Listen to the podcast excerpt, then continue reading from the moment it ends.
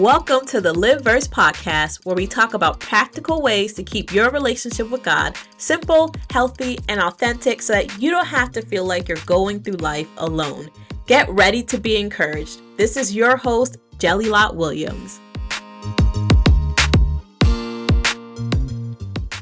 This is a message for my strong friends who feel like they always have to have it together. Please know that God does not want you to struggle alone. In this episode, we're talking about what the Bible says being a strong friend really means.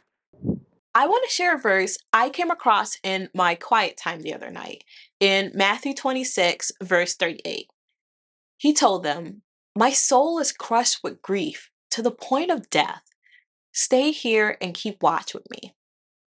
To give this verse some context, this is Jesus talking to his inner circle, knowing that he's about to be betrayed by one of his closest friends, and then having to endure the cross soon after.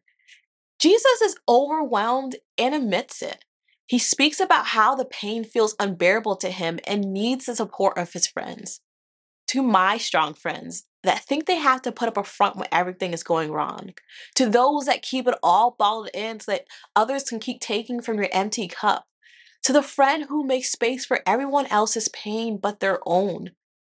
You don't have to struggle alone. Even Jesus, strongest friend of us all, needed his friends when he was having a tough time. Invite Jesus to stay and keep watch with you, but also invite some friends too in the midst of your pain, you deserve the same love that you pour out to be poured out onto you too. Give others the opportunity to love you back. After all, Jesus shows us that's what strong friends actually do. Stay strong, but keep it healthy. If you're looking for accountability and encouragement to help you on your journey to being the best you you can be, then the Lived Verse community is for you.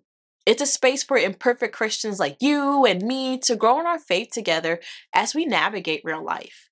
If you want a space where you can come as you are and learn to grow in your faith in simple, healthy, and authentic ways, then the Lived Verse community is the community for you. You can join by going to thelivedverse.com backslash join community or the link, click the link in my bio. You don't have to do faith alone. I hope to see you in there. Don't forget, you are loved, TLV fam. TLV fam, I love that we are on this faith journey together. The fun does not have to stop here though. Join my free community, the Lived Verse community, a space for you to come as you are and with whatever faith you got. This is a way to stay connected throughout the week with daily encouragement and accountability while you go deeper in your faith. Join the community at thelivedverse.com backslash join community. Don't forget to hit that subscribe button, and I can't wait to talk again soon.